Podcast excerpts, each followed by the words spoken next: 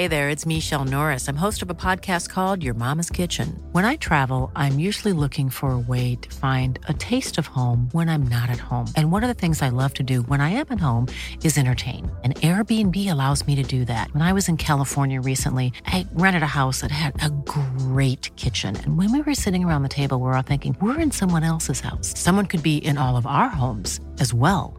If you have a home, but you're not always at home, you have an Airbnb. Your home might be worth more than you think.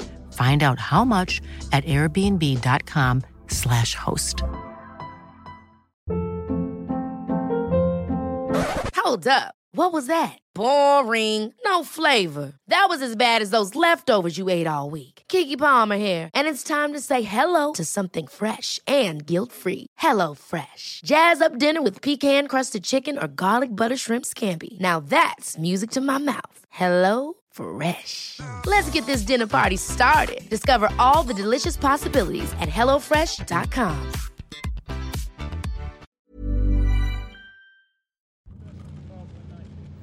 For 27 years, he's been behind bars. Today, he was freed on bail pending his appeal for a murder he says he didn't commit.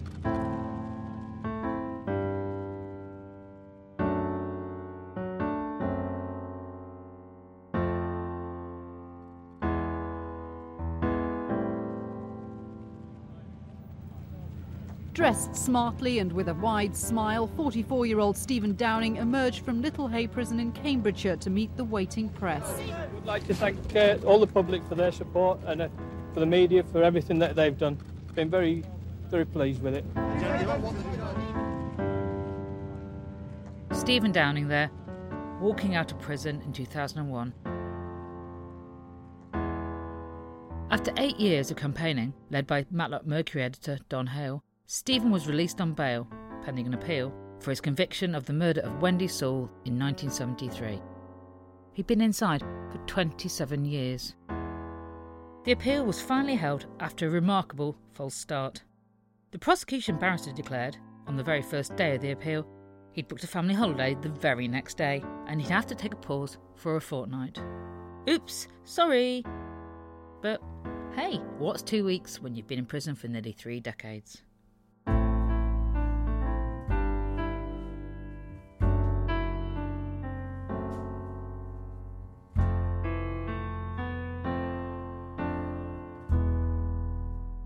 I, I certainly remember the, the the front page of that day because we obviously went with a huge headline for it. And i think the headline just said cleared. And then they were keen to get my byline quite high up. And then it said matt barlow at court but it almost looked like it said cleared matt barlow. Those present in the media throng at the court in London included Matlock Mercury journalist Matt Barlow. What's your connection with Don Hale and the Matlock Mercury? it was my first proper job really in journalism was working at the Matlock Mercury when all of this was happening as it was all coming to a head um, when Downing got released and it was just a real eye-opening time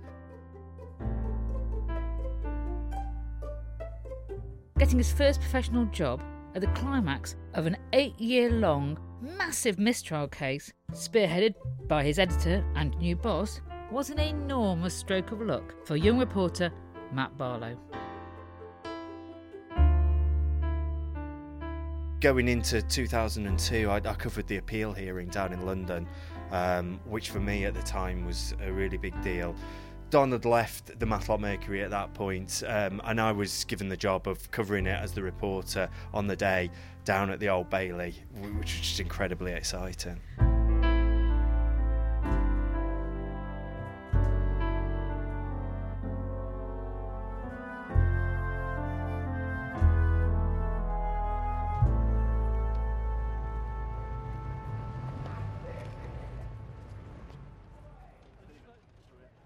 And so tell me about going down to cover the appeal.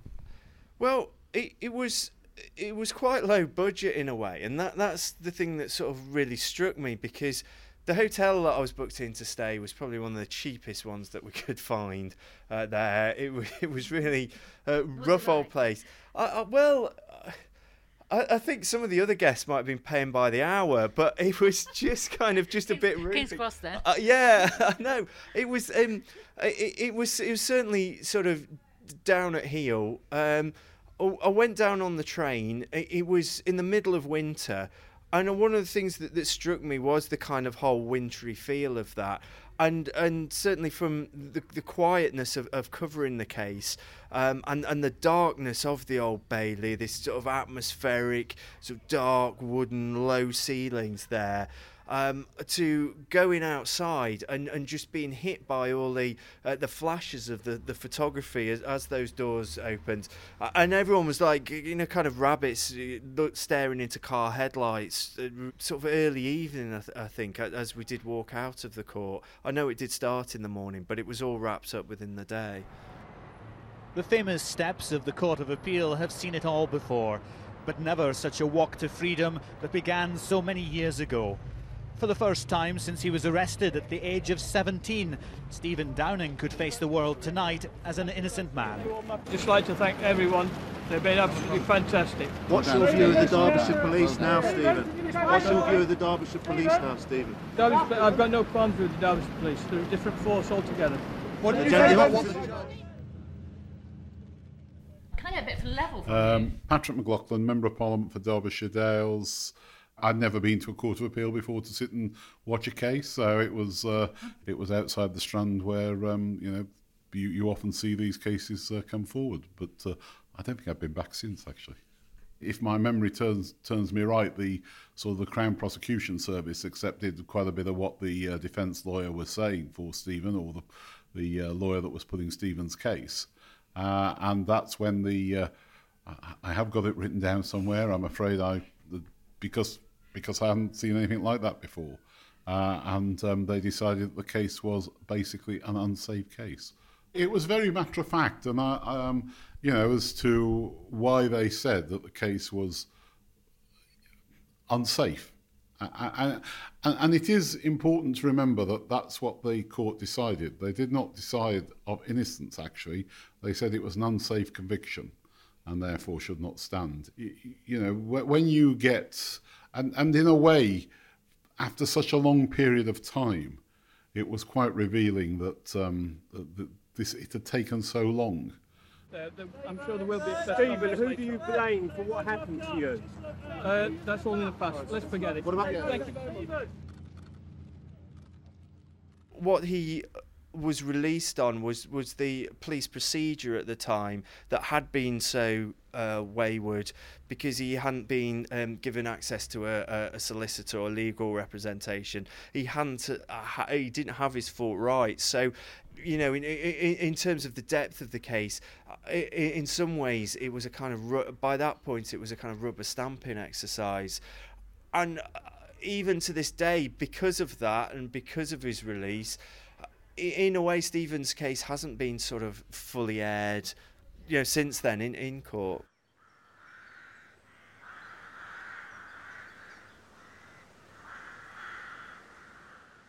I'm Neil McKay, and we're in the uh, graveyard uh, in Bakewell. Neil wrote a factual drama for the BBC, In Denial of Murder, about the case in the early 2000s. So early on in the research I did, I spoke to the Reverend Edmund Urquhart. Was still the vicar of Bakewell at the time I met him, and he had been the vicar at the time. And um, he uh, rather disputed the fact that uh, this was Bakewell was a town uh, that sort of had its secrets or, or, or had its villains uh, lurking in the bushes, trying to suppress the truth about this story. He he rather disputed that, and he put me in touch with various people who, uh, who, who took a different view of that, basically. And so, was the picture that you came to a kind of very different picture than the one that you'd originally set out to investigate, the one that Don Hale had been proposing? Uh, I'd say it was more complex. I would say um, the picture that I got, so that at the time I was researching Stephen's release from prison was becoming more and more imminent. And then I attended um, Stephen's appeal hearing at the Royal Courts of Justice, and obviously I read the appeal court's judgment. So, so clearly they went through the evidence carefully, bit by bit, and took the various pieces of evidence which had been used to convict Stephen, They basically found that the conviction was unsafe for various reasons. Principal one being that he wasn't cautioned at the correct time. He should have been cautioned. Got to remember this was all pre PACE, the guidelines the police have now, Police and, and Criminal Evidence Act. Police investigations happened at that time then under a thing called the Judge's Rules, and were that was a kind of code that had been created for the police. And under the Judge's Rules, a suspect has to be cautioned at a certain time in a certain way. Now it's much more stringent under PACE, you know, and the, and the, fact the police caution is um, is a more complex piece of wording and all the rest of it. Mm. So clearly he was not cautioned properly, Stephen, and um, there were question marks about the blood on him. Prosecution alleged that that blood was because he attacked Wendy, but the rebuttal to that, he said that he tried to help her and that's how he got the blood on him and so on. So bit by bit, these the, the grounds for conviction were found to be unsafe. But at the end of that judgment, the appeal court judges and anybody can read this. It's, mm. it's on their document.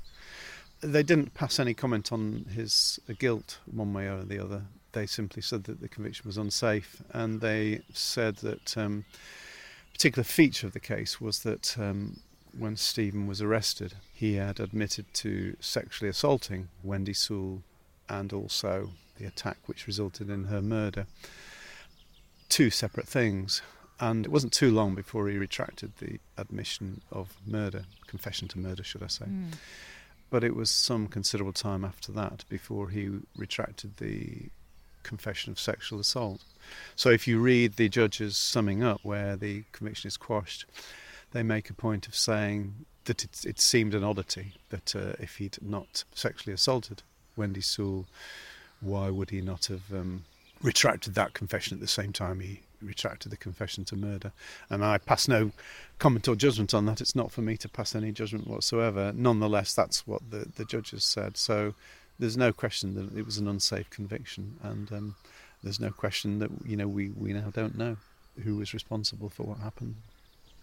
Because it was quite detailed and graphic the confession about sexual assault. Yes, if you read, I've read the original trial transcript and the and the statements and so on, and, and you know clearly the it was a ferocious sexual assault, um, extremely violent, and must have been utterly horrific for Wendy, the victim. You know, she she didn't die immediately. She was hit about the head and staggered, and then tried to get up, and um, must have known, wondered what on earth was happening. Then she lost consciousness, and then was taken to hospital, and um, you know she didn't die immediately.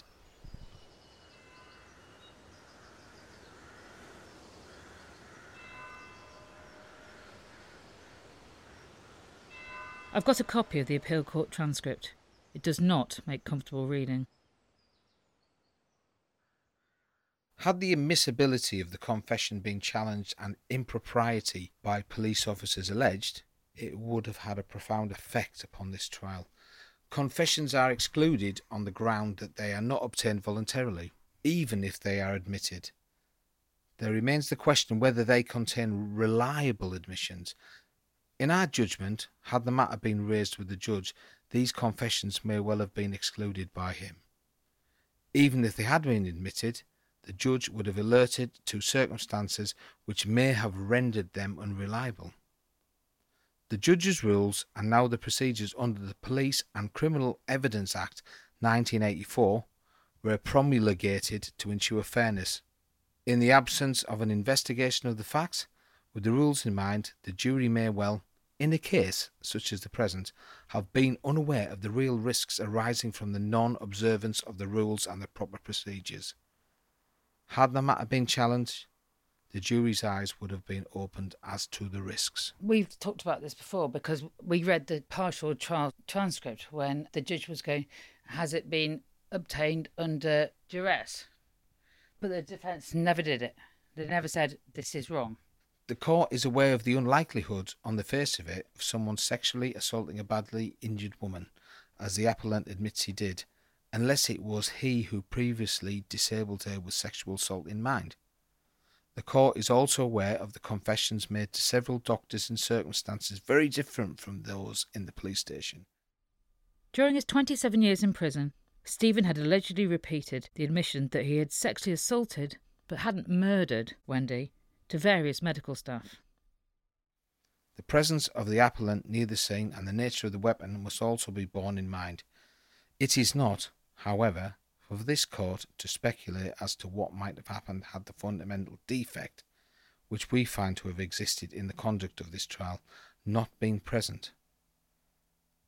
As Lord Bingham had recently underlined in R.V. Pendleton 2002 1 WR paragraph 19, the question for it, in brackets the Courts of Appeal, consideration is whether the conviction is safe and not whether the accused is guilty. It's not a question of innocence or guilt, it's the safety of the conviction.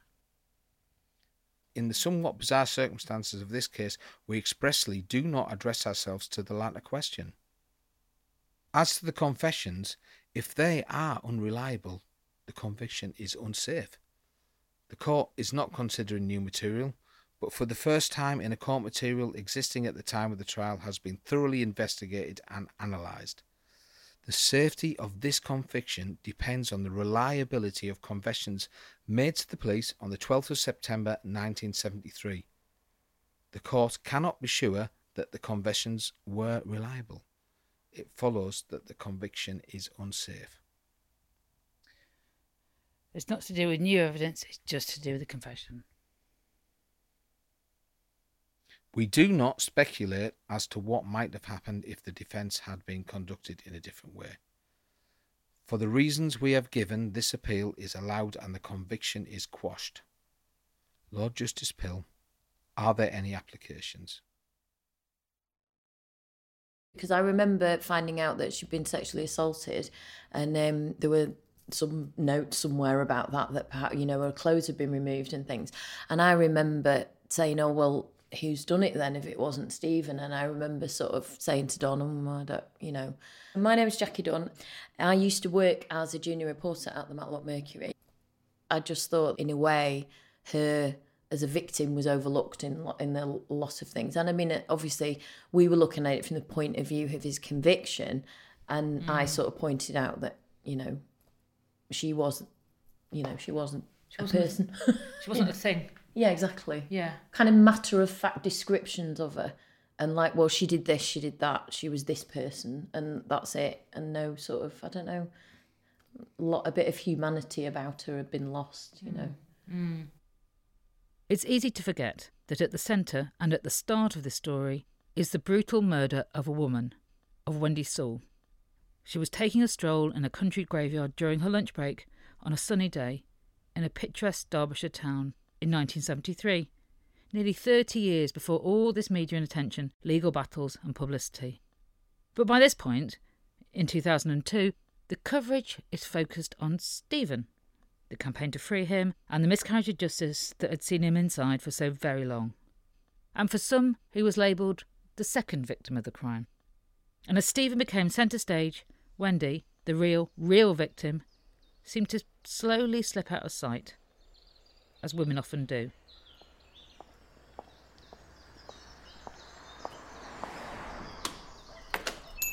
My name's Moira Black and I work in Bloomers at Bakewell, one of the pudding shops. Well, I, re- I remember when it happened, and I remember the um, editor of the Mercury, Don Hale, investigating the case. It Took him, I think, seven or eight years, but uh, he finally got Stephen Downing released because it was a sort of an unsafe, and uh, so after 27 years, he was released. I can remember there being a bit of a party when he was released but this is what I'm talking about. It was quite sort of low budget and kind of quite small town because the party uh, that, that they had initially when he was released was in a, a, small rural pub called the Cock and Pullet uh, up in Foolow, which was just the kind of middle of nowhere, real oldie worldy pub that in one of the back rooms of here. Th- this was the first time that, that Downing was released. So who organised that? I, I don't know to be honest. Um, I think it was um, Stephen's family oh, did, okay. and uh, and a lot of the staff, although there weren't many of us working at the newspaper, there was, there was a good chunk of the, the staff went to that, um, and and there was you know a bit of a buffet, and like I say, it was in, in the back room um, of, of, this pub. That that was when he was initially released. And th- there had been press conferences in, in higher profile places like the George at Hathersage, which is quite an upmarket pub. That's where all the kind of world's sort of media, well, sort of national media went to. But this was this was more a sort of select type family, family and friends type gathering. This this was. After his release from prison, Stephen returned to his family home and his hometown of Bakewell in Derbyshire. He still lives there now. Don recorded his research and investigation in a book under the understandably controversial title of Town Without Pity. I don't believe it was Stephen Downing, and there's lots of rumours, which I can't say whether they're right or wrong, but I don't. I don't think. I think there was a lot of cover-ups. I'm convinced there was a lot of cover-ups, but you know, Stephen Downing still gets blamed for it in Bakewell, Really? the town without pity. Do you think because that's really harsh title, isn't it? Mm. But do you think it's, tr- it's I think enough? it's very true. I, very, I think it's very true about the people in Bakewell. You see. So, but they, they still believe it was him.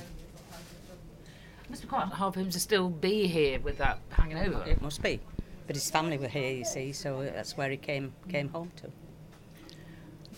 And then obviously went back to prison. And he wouldn't. He- and people have asked him, why didn't you say you'd done it? You could have been out after 15 years. Four, even. Uh, something yeah. like that, Didn't they? He said, well, why would I admit to something I hadn't done? And he never did. So, Do you, think, do you think still people are still prejudiced against him now? Oh, I think so, yes. Oh, yes. I don't think he's welcome at all. You know, I, you know, I think people just accept that he lives here now, but they don't befriend him or anything. It's hard. Terrible. Yeah. It's terrible. Stephen had, uh, of course, a lot of compensation, which uh, I'm told is there's not much of it around now, and what he's done with it, I'm not quite sure. My name's David G. Um, I was a member of the Derbyshire Police for um, just over 30 years, 30, 32 years actually.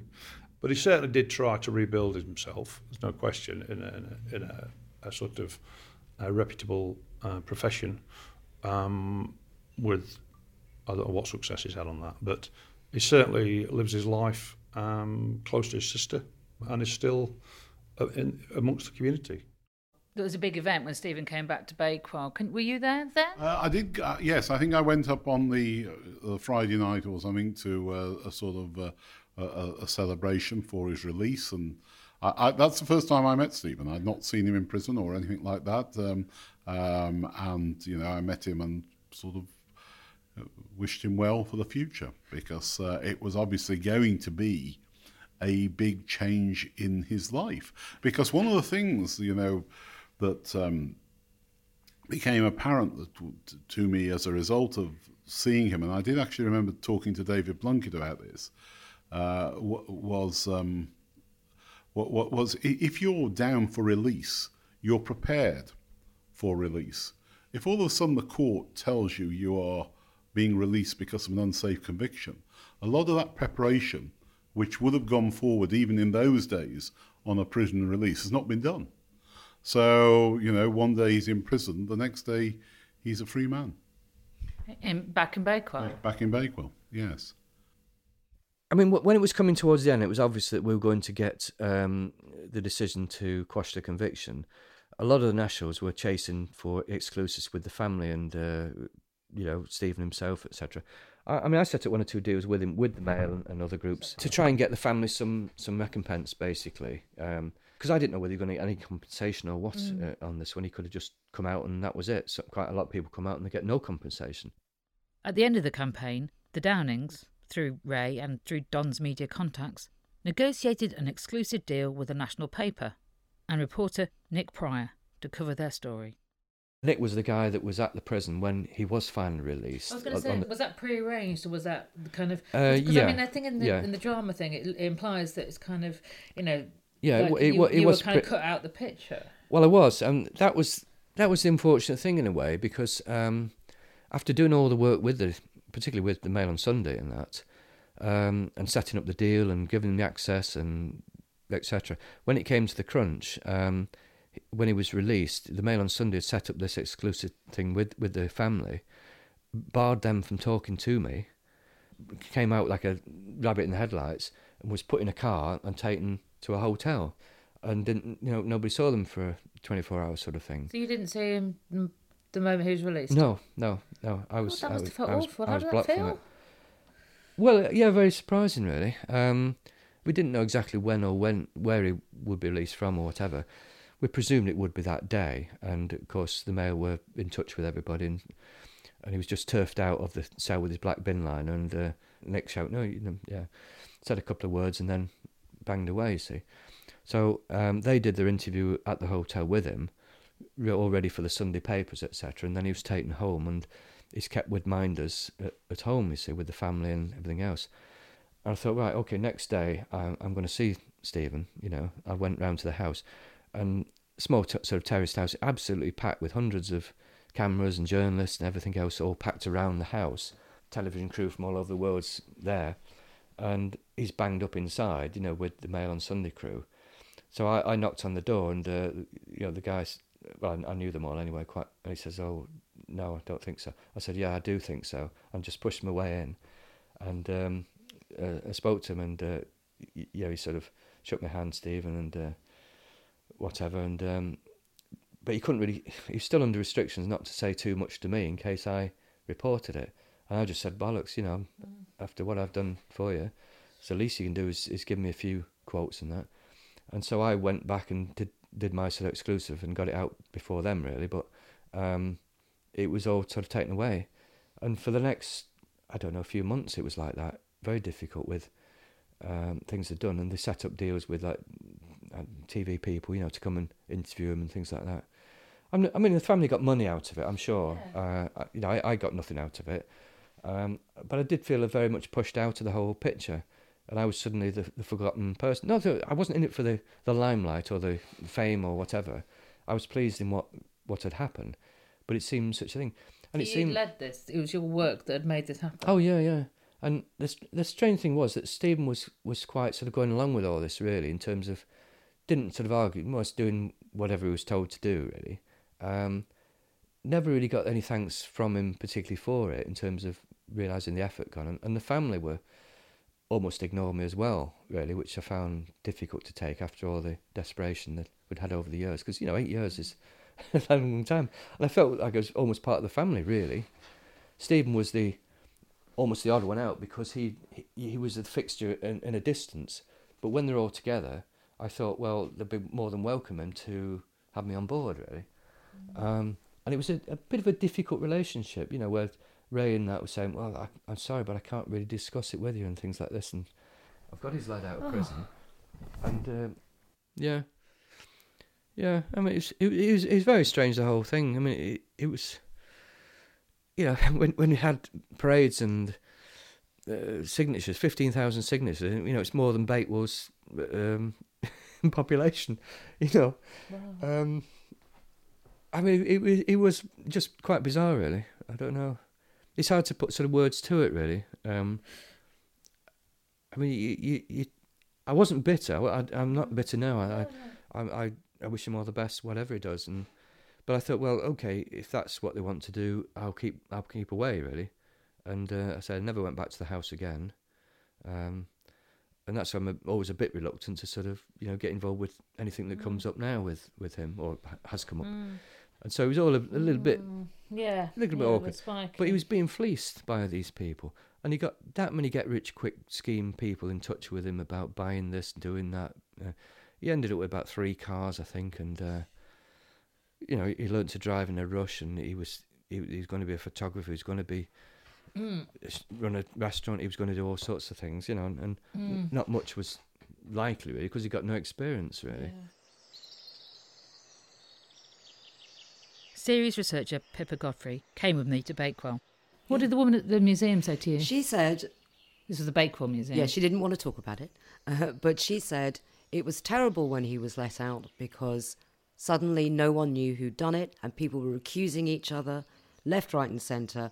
Wives accusing husbands, uh, children accusing fathers. Uh, there was a man who had to leave his business and was effectively run out of town. But she did say that suddenly everyone had it in for everybody and used it as an excuse. That's one of the things she said. They they used it as an excuse to get back at people they didn't like. The next task was to try and identify the real killer of Wendy Sewell. Motivation seemed to be divided between those like Don and the Downings, who wanted to highlight police failures and clear Stephen's name, and others who wanted to get justice for Wendy. Almost immediately, Derbyshire Police launched Operation Noble, a reinvestigation of the murder. Tony Blockley was part of the investigative team, which was led by David G. I was the um, head of crime uh, in the police force at the rank of Detective Chief Superintendent. He was he was acquitted on the on the grounds of the police didn't apply the caution properly, uh, and the there was some uh, challenge to the, the forensic conclusions.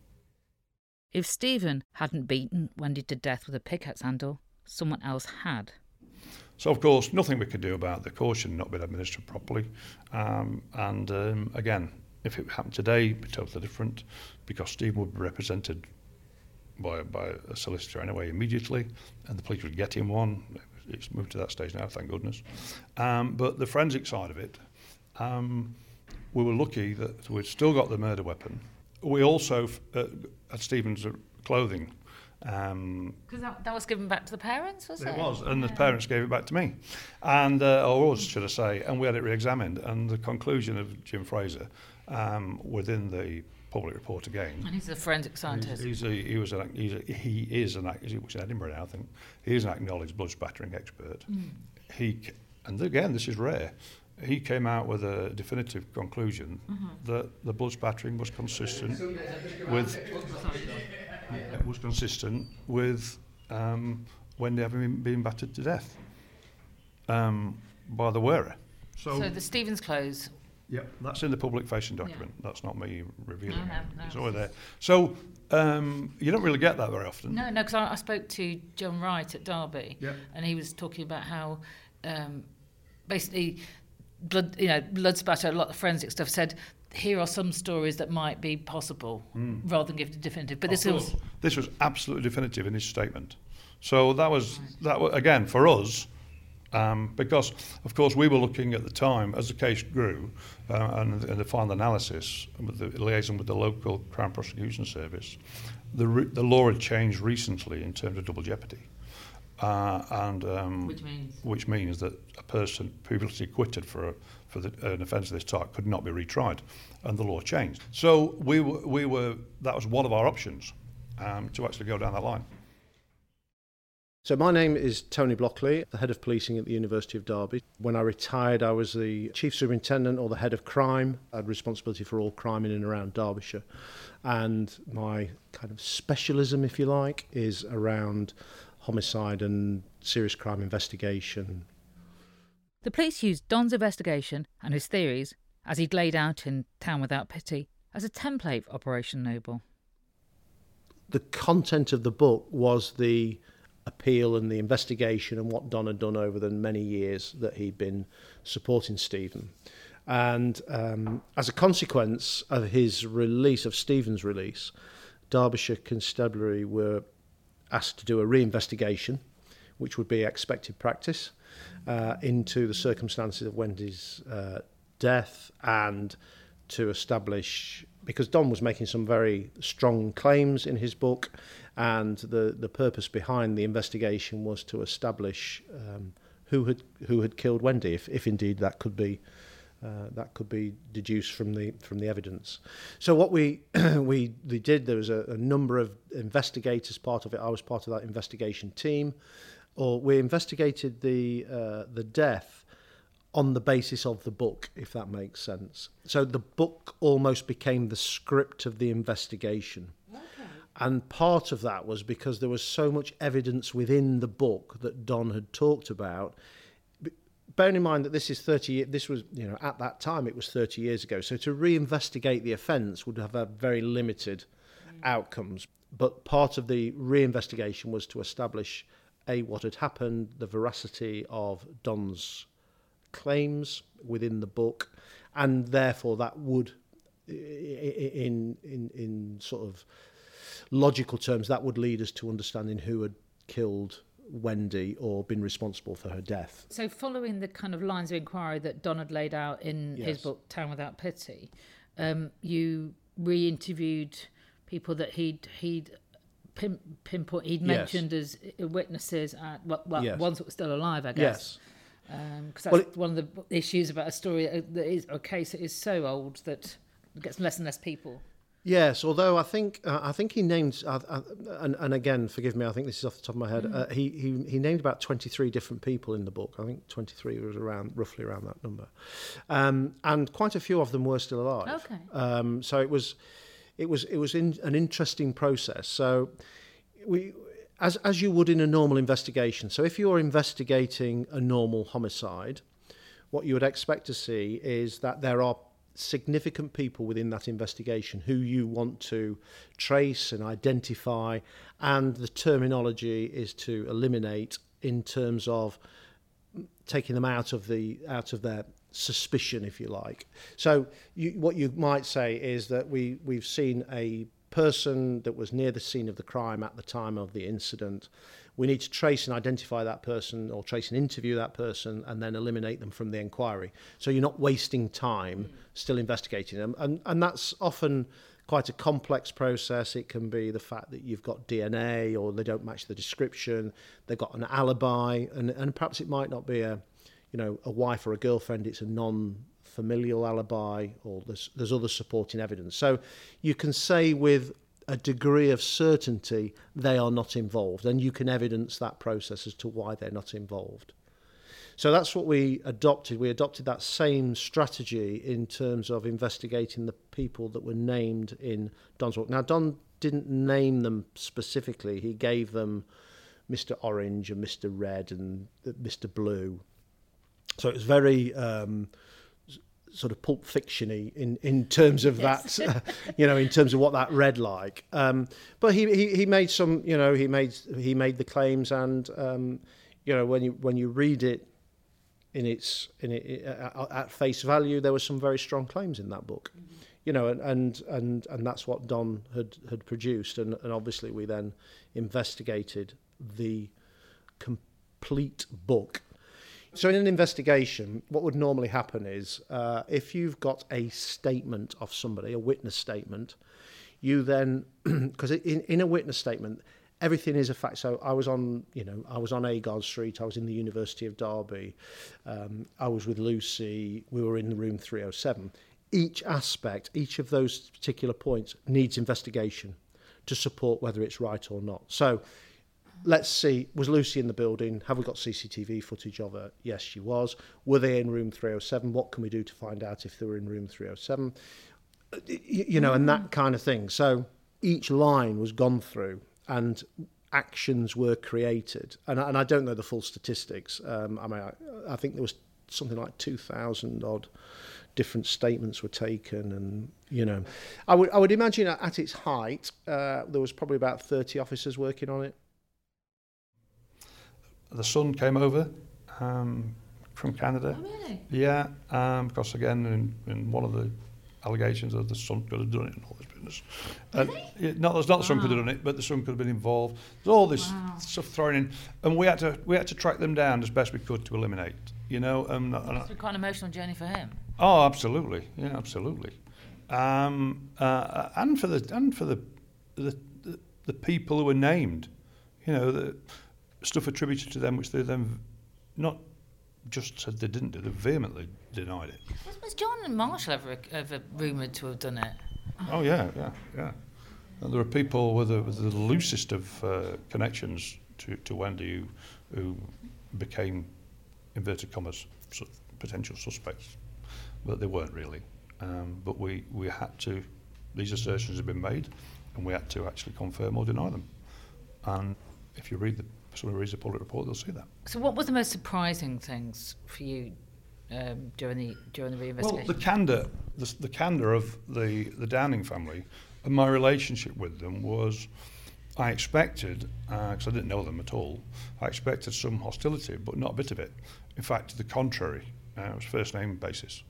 Um, and I had a really close relationship throughout the whole, uh, the whole reinvestigation with them. Um, and um, Ray, Ray would tell me, would say things to me, oh, you'll never guess uh, Mr. G, guess what? Stephen admitted it to me yesterday. And oh, did he? Yeah, yeah. We went. we were in Chesterfield. This, this apartment, this flat he was moving into. Uh, and I said, "Oh, did he?" He said, "Yeah." So would you make a statement, right? Yeah, fine. And What? Made a statement. He made, he made a statement that Stephen admitted to doing uh, killing Wendy. Absolutely. What? That's in the file. That's in the file. So um, that was the relationship we had, and uh, and So what, what did you do with that? I mean, he didn't do anything. He just told us. and, and what did you have to? Well, obviously you were investigating that because you were investigating. No, well, we wanted to at the end at the end of the, the, the whole process, we wanted to interview Stephen under caution. Of course, Stephen, uh, as of right, uh, didn't choose not to take up that option. That's that's up to him. But the, the, so there were things like that. The um, um, the, the recollection of people was was amazing to me. Um, the backstory um, was fascinating. Uh, the, Can you talk about that? backstory? well, the intimate, the intimate nature of who knows what's going on in Bakewell, who knows who, who's seeing who, um, and it was opening up um, a, can, a can of worms, if you like, and the polarisation of views, if you like. Oh, Stephen Downing is guilty. Stephen Downing is definitely not guilty. He was fitted up by the police and all the rest of it. Allegations about Ray's behaviour. Sexual. Yeah, yeah. And uh, in fact, he was convicted, wasn't he? yeah. Years later. He was, and that came out during the investigation. Um, the pressure on us then was, first of all, to ensure the safety of any victim or potential victim, whilst at the same time not being potentially being accused of a witch hunt against the Downing family. And, and, what were the were the were the results of your investigations? So um, the results. So as part of the work that Don did, he made a number of claims in the book. Yes, because there were. Tell us about the suspects and, and The the, investigations into those. Okay, so claims. so the suspects. Um, so we identified as many suspects, and there were, there were I, I- and again, I, I I I can't remember exactly how many were still alive, but there was a substantial number still alive. So we did the investigation into those suspects, and wherever we could, we traced them, we identified them, and we went through this process of eliminating them through various inquiries. But the police quickly found what they felt were problems with the case and the narrative, as reported by Don and in the book. And in actual fact, the reality was of all the people that were named in Don's book, every single one was not was deemed not suspicious or not part of uh, the responsible for Wendy's death, which left nobody. In terms of Don's claims, Sorry, uh, so are there, are there, are there holes in, in, in Don's theories in Town Without Pity? Well, um, shall we say things that couldn't be validated, assertions and allegations, whatever. And it's fair to say that um, there were significant disparities from our perspective as to what was actually written. Um, uh, of course, that was the book was was um, resulted in uh, a, large part of the reinvestigation because these were, these were allegations about people. Uh, in the end, I think they I think a lot of people like to think it was honourable and just to uh, address this alleged miscarriage of justice, but whether uh, certain things were uh, judgment was clouded because of that, because it became again the cognitive bias. This is a truth. This is a truth. We will then only search for stuff that points to that as a truth. But I suppose in, in terms of Don's role in the in the getting rid of the in denial Mm. clause, and that seems like quite an important achievement. Don Don has achieved a lot of things out of this. We're still talking about it. We're still talking about it. Whether uh, he or whether we, the Derbyshire Police, have prov- provided a definitive answer, I guess not. Uh, and we were always behind the eight ball in the sense that it was 30 years after the, it happened that we started to reinvestigate. Well, that has its own difficulties. However, I'm comfortable that there was sufficient in, sufficient validation of facts in the ensuing report that justify the comment made by Bob Wood that there remains one suspect, and uh, we haven't been able to speak to him.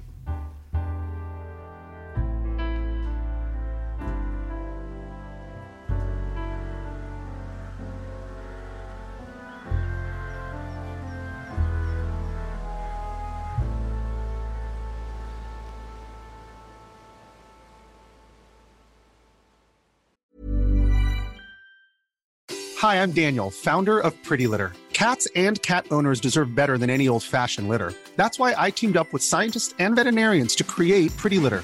Its innovative crystal formula has superior odor control and weighs up to 80% less than clay litter. Pretty Litter even monitors health by changing colors to help detect early signs of potential illness. It's the world's smartest kitty litter. Go to prettylitter.com and use code ACAST for 20% off your first order and a free cat toy. Terms and conditions apply. See site for details. Hiring for your small business? If you're not looking for professionals on LinkedIn, you're looking in the wrong place. That's like looking for your car keys in a fish tank. LinkedIn helps you hire professionals you can't find anywhere else, even those who aren't actively searching for a new job but might be open to the perfect role. In a given month, over 70% of LinkedIn users don't even visit other leading job sites. So start looking in the right place. With LinkedIn, you can hire professionals like a professional. Post your free job on linkedin.com slash achieve today. Hold up. What was that? Boring. No flavor. That was as bad as those leftovers you ate all week. Keke Palmer here, and it's time to say hello to something fresh and guilt-free. Hello Fresh. Jazz up dinner with pecan-crusted chicken or garlic butter shrimp scampi. Now that's music to my mouth. Hello Fresh. Let's get this dinner party started. Discover all the delicious possibilities at hellofresh.com.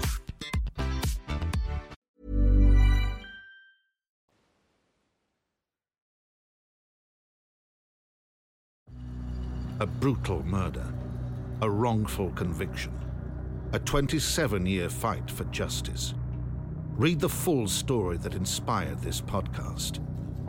In Murder in the Graveyard, investigative journalist Don Hale tells the story of his relentless fight to overturn the longest miscarriage of justice the UK has ever seen.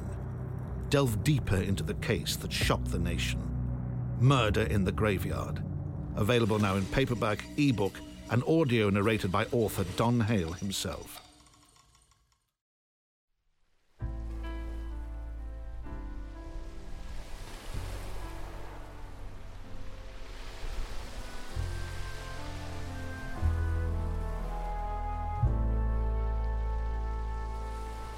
So I've just been chatting to to Matt, my editor, about how it's going, and um, I'm feeling very guilty. It's how it's going. I'm feeling very much like I'm getting a lot of people. Um, a lot of people have told me off the record. No one will tell me on the record, but a lot of people are absolutely 100% certain that Stephen Downing killed Wendy. Um, but you know, no trial by podcast. Um, and a lot of people have told me that they think that Don's book is a tissue of lies, that it's made up. It's, Don is a fantasist, quote one person. Um, that he never did did half the interviews he claims to have done. Um, um, and it's a kind of yeah fabrication, and I feel incredibly like I'm betraying Don. It feels bad talking behind his back, but um, so I, what I need to do is I need to get together all the suggestions I've had from other people and go and talk, put them to Don and see what he has to say about the matter. It won't be the first time his work's been criticised or rubbished by many, many people. Um, so I need to go and give him a chance to answer the criticisms and uh, accusations that have been levelled at him. So I think it's back to Wales.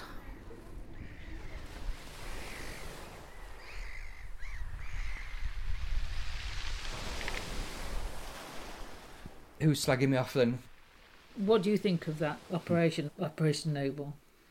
Um, well, it was pretty pathetic, to be honest. Um, they knew right from day one when Stephen agreed to take part in this that um, he he wasn't prepared to take an interview under caution because he'd just come out of jail after 28 years. There was no new evidence. You can only be interviewed under caution if there's fresh evidence, and there, and there wasn't any. Um, the double jeopardy law and things, you know, was all changing, whatever. But I mean, what is the point anyway? Because uh, you know, he's he'd done his he'd more than his time. Uh, I don't know. There was no point in doing it. The whole point of cooperating was to try and find out who really killed Wendy Sewell, not necessarily to look at that. And all they did was to try and revisit some of the evidence that was used uh, in, in the build up to the appeal.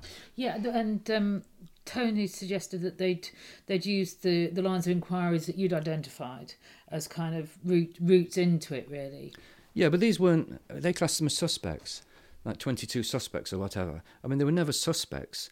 Out of that, there were probably only two potential suspects on it, and they, well, one's never been interviewed to my knowledge to this day, uh, and the, the other one, uh, we proved quite comprehensively that he'd lied about his alibi. So to me, he was a, he was a prime suspect and the former boyfriend of, of the victim. Um, so those, that's your starting point. The other people were, were purely witnesses, persons of interest who may have seen something or, or helped to contribute in terms of uh, confirming Wendy's journey. There's no way you could consider them as suspects, but the police, in their wisdom, turned everybody as a suspect and then tried to eliminate them. So it's quite easy to build up and say, oh, we've got 22 suspects, but we've eliminated all, all of them now. They weren't suspects in the first place. Because there seemed to be quite a. Just looking at some of the newspaper clippings and uh, things from that time as well, there's a combative air about things. That there's was an article in the Times and Telegraph. There's some quite critical pieces written Mm. about about your methods and the work that you'd done. Yeah, these were basically the, the police gave them uh, statements and stuff about it. They, their intention was to, to try and trash my evidence. Um, lots of things they came up with, little tickle tackle things. But again, it was the same emphasis that I'd failed to, to identify the, the real killer and things, which wasn't uh, ever my, my intention. Good job. You know, my, my intention was purely and simply to prove that there was doubt against Downing's conviction, take it to an appeal, and, and to get the conviction quashed. Job done. That's what I did. So why do you think I just want to stick with the reinvestigation thing? Because it seemed like there was a suggestion there were, there were holes that you'd left bits out on purpose. Nothing was left out. I mean, they had access to everything I put forward. Um, everything went through to the. Um, Or in the your commission. appeal, in the sub, in Yeah. submission that you Yeah. left bits out to create a certain picture. Well, if they tell me what bits are left out, I could tell you. But honestly, there was nothing left out. They had access on several occasions to everything. I, I tried to copy them in. That was probably a mistake because it gave them the heads up in terms of what I was going to say. Oh, but when you were putting together the Yeah, submission, yeah. you copied the police. Yeah, in? yeah. That seems fair. So They had everything. The Home Office had everything, and the CCRC had everything. So I don't see. And, and obviously, when they came, they, they did this reinvestigation. I gave them access to all my files and everything else. They've never said to me, "There's nothing you've not shown us," or Hmm. anything like that. They had tapes, they had interview notes, they had the whole lot. Um, they uh, twisted and manipulated things around as as they often do. Yeah, because there was a suggestion, just look at my notes, that you'd embellished or changed people's testimony. No. What's your response? No, I mean, I mean, quite a lot of things were, were recorded. You know, I gave them copies of these. Um, Of tape recorded? Of tapes, yeah. They had, uh, you know, transcripts. They had tapes. They had, uh, what have you. Um, and they were claiming sometimes that you know people hadn't been interviewed by me, when when I've got copies of all the interviews and tapes and things like that. Right, that. that's going to be you my know, yeah, just saying yes. Um, so I was I was more than happy. You know, it, it wouldn't be my interest to, to withhold anything. If I thought somebody was saying something slightly different to what we thought originally, it would be my interest to, to give them that information. But I keep saying the way the way it's been manipulated by the police is that as if I was on the trail of the of the killer and they said they just basically got a copy of your book out the, of the Yeah. library and and, and tried got- to trash it. Yeah. yeah. Some people had doubts too about the intimidation and the attacks that Don had reported. some of the stuff in Don's book were, I don't know, we were never able to uh, substantiate some of the claims that had been made, and actually there were some people that suggested what Don had said didn't actually take place. Is this about the attacks on him? or different Yes, stuff, there or was something different- around the attacks. So there was being run off the road and da da da and all that kind of I've stuff. we, were, from other people. we were never able to substantiate that. There was no damage to any fields. We were able to work out from how he described it where it had happened. You know, whether it had happened somewhere else and he got confused, I don't know. But we felt that it hadn't happened there. There was the attack on the the newspaper officers. That was never reported to the police. You know, there was no records of that happening. Well, there was no records of it happening. Whether it was reported or not is another issue. Um, and you know, so there's a few things in there that were we we were unable to say definitively they had happened.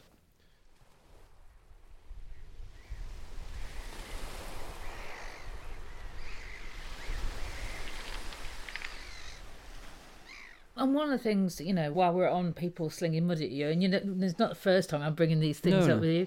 Um, there have been, you know, various people writing things that they think that the attacks on your life and the threats is made up. Mm. that you've bound to see that it's not didn't happen.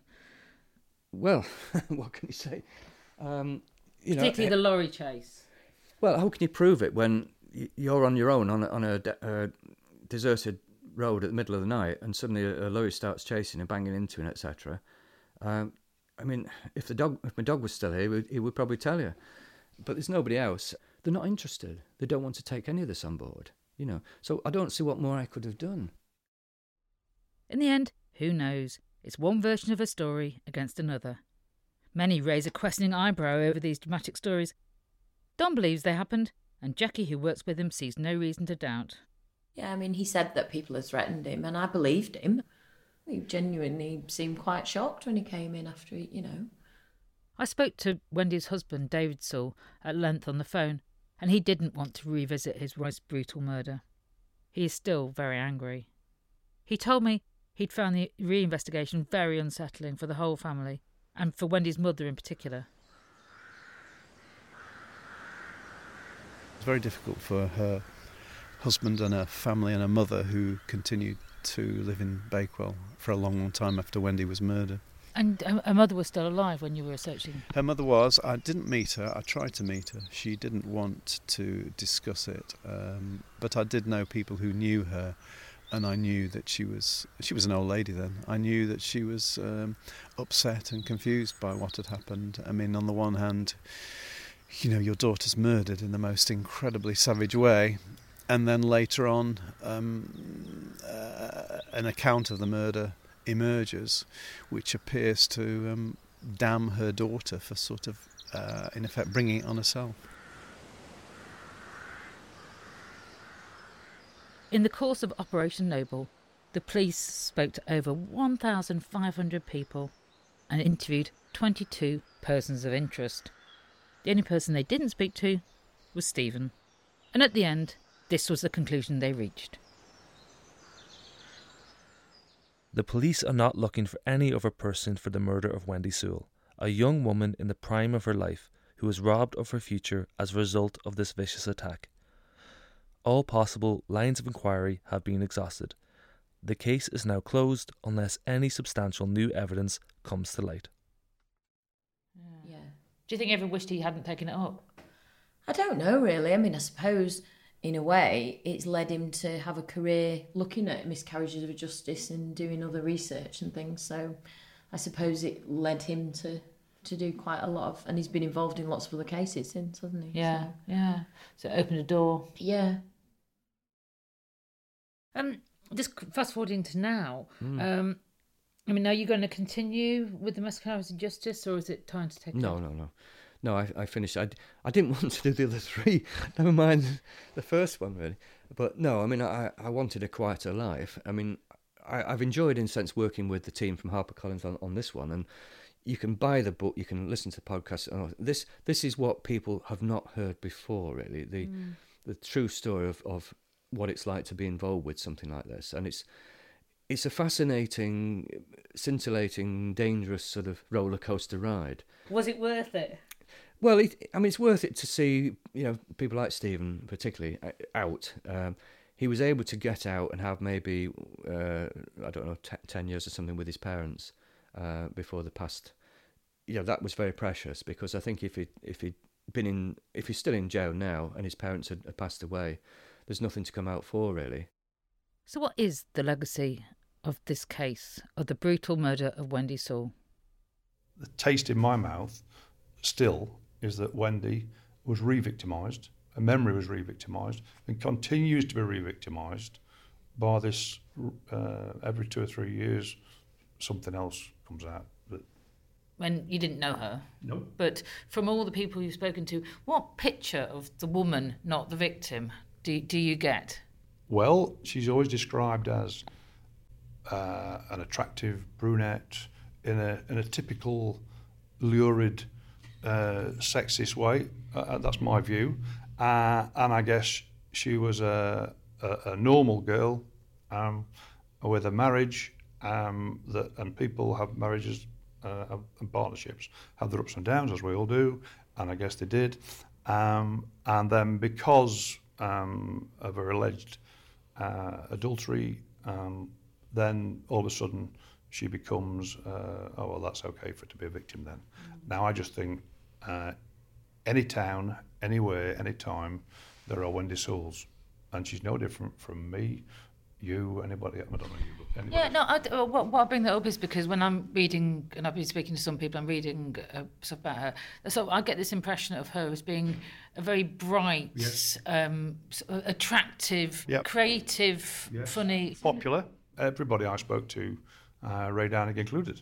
Uh, no natural enemies, didn't appear to have, and uh, was a figure around town who everybody knew. And she moved in from Sheffield rather Yep. than being born and bred. That's right. Being bright and outgoing. I, I Yeah. figured she must have kind of stood out and yeah, really. well, probably city girl, when- city girl, come to the to the hills, you know, to the sticks, and that, that that's not in any derogatory No. sense. That day when she left her office to go to look at headstones for her father's, uh, like a recent bereavement of her father, for ideas, um, proved to be a proved to be a downfall. Do you think he was just in the wrong place at the wrong time? Well, uh, uh, or was it more a target? That's a very loaded question. Okay. I have a theory which I, probably, I can't say on here, but uh, you don't have the record. Yeah.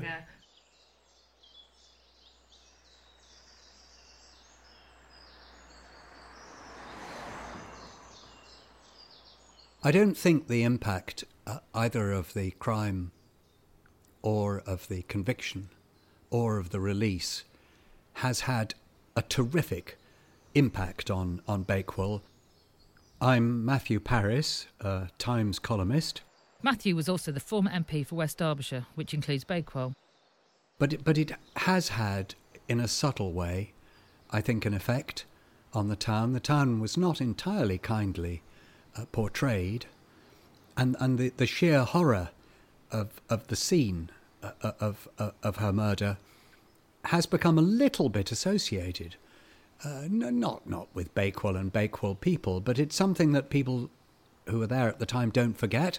I drive past every time I go into Bakewell, and I've never especially wanted to get out and, and walk around. And I, I don't think anyone who was in Bakewell at the time will ever do other than associate that, that scene, that, that, that patch of churchyard, uh, with, with, with the awful murder. Uh, place gets indelibly associations, and it's, um, that's a very sad and, and, and persisting one. There seems to be a kind of, you know, sort of division of opinion even now about Don Hale when I've been um, visiting. Um, and people kind of, some people are like, uh, there's, still feeling like he shouldn't have stirred up trouble. Um, There were plenty of people in Bakewell who, uh, whatever the arguments of process about his conviction, uh, remained pretty sure uh, that that he had been the murderer, and and and and there there still are. And, and of course, people like that will feel about uncomfortable about him. Uh, one one one can't avoid that. There is a sub theme t- to this story which perhaps hasn't been given the attention that it deserves. People who are mentally fit to plead, which uh, he, he, he certainly was, um, he, he's not a, a moron or anything like that, but are just a little bit we used to say remedial, and I don't know what we say now. Um, how the law and how the police treat such people is is is a very tricky and, and, and sensitive matter, and, and, and plainly the Bakewell police didn't get that right, and and I bet that isn't the only case uh, where the police aren't aren't getting this quite right, and I don't blame the police. Uh, someone is either fit to plead or they aren't, I suppose. But but you do need special training and special sensitivity when you're dealing with someone who isn't a particularly bright spark.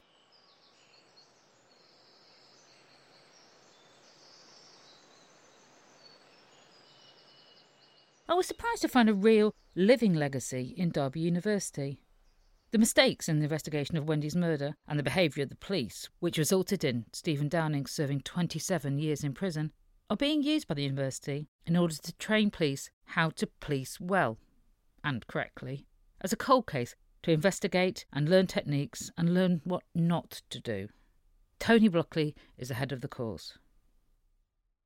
Stephen's case is done and dusted, Yes, if you yes, like. got you. You, you So know, they can work on so we current use it as a case study. So what we, what we've done normally is we've given a presentation, and I've given a presentation, or somebody else has given a presentation on uh, Stephen's case. You know about the investigation, about the flaws in the investigation, about the conviction, about then the subsequent and consequential actions of that, you know, around unsafe conviction, etc., etc. Um, but I think what we're going to do next year, because I think it does generate a lot of interest and a lot of discussion, is we're going to actually get our students to analyse the case and present it back to us. And the students on the course have been instrumental in identifying problems with cases of Britons who have died abroad and getting the police investigations, where the students have identified problems in the case, reopened. recently we uh, have started doing work with um, cases abroad, murdered people murdered abroad, and that's that, that, that's had um, elements of success to it. You know, we've got a current case that we we're still waiting for the outcome on, which was a young lady called Claire Martin. And we produced, or I produced on the basis of what we the work we'd done, an expert report in terms of what we thought. Uh, she was originally said she committed suicide. We said she Was hasn't. abroad? Yeah, in Italy. Uh, we've said no, she hasn't committed suicide. There are some failings in the investigation, but actually the evidence that we have would suggest she was murdered. Uh, there was some significant evidence that we uncovered, which hadn't been uncovered. And this in is the, you and your your students, your Yes. students part of your team. Yeah. That's, I mean, that's fascinating. Yeah, and actually now we're just waiting for it to be hopefully be reopened as a murder investigation in Italy. And bearing in mind these are going to be lawyers or police officers or within the criminal justice system. That's interesting. So, so, you, so you, Stephen Downing's case, which was uh, used as a kind of criticism of a bad practice, now it's now being used to Yes. educate good practice. Yeah, absolutely. That's I think it. that's it, and, and it is. And I, I mean, it's, I, I've not actually thought about it like that. And, you know, that's interesting that we we have turned this sort of negative image of what happened into a positive learning experience. So, And yeah, not, and, and not just for you know analysis, but actually people who are going to go out and do it. That's Yeah, what interests me. yeah.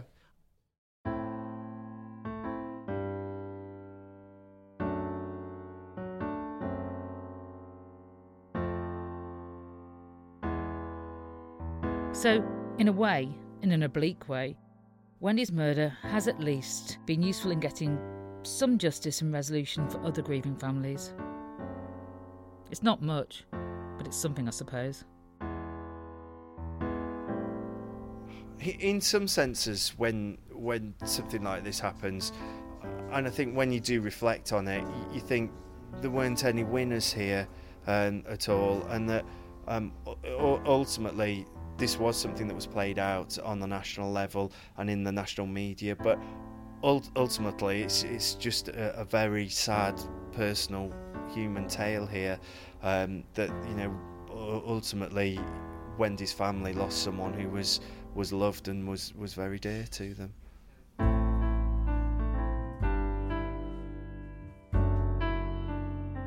It doesn't take away from the brutality of the attack on Wendy Sewell on that sunny September afternoon in the graveyard in 1973. The attack that robbed her of the life that she might have led and denied her a future. There are no victors in this story.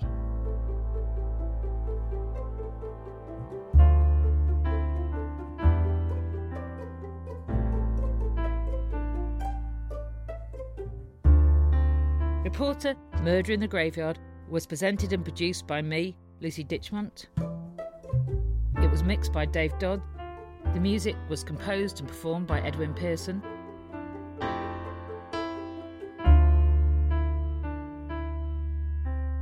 The executive producer was Matt Hall.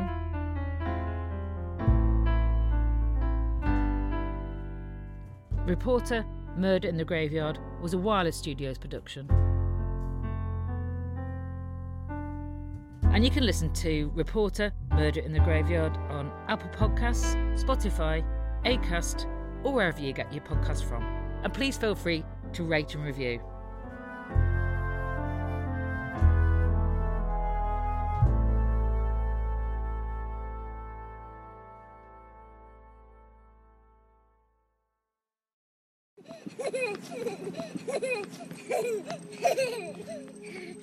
William Tyrrell was a three year old boy who disappeared from the township of Kendall on the New South Wales mid north coast on 12 September 2014. Police have been told he was outside playing one minute and gone the next. His disappearance has become one of the most puzzling investigations in Australian history. It has been going on now for almost five years. Millions of dollars have been spent.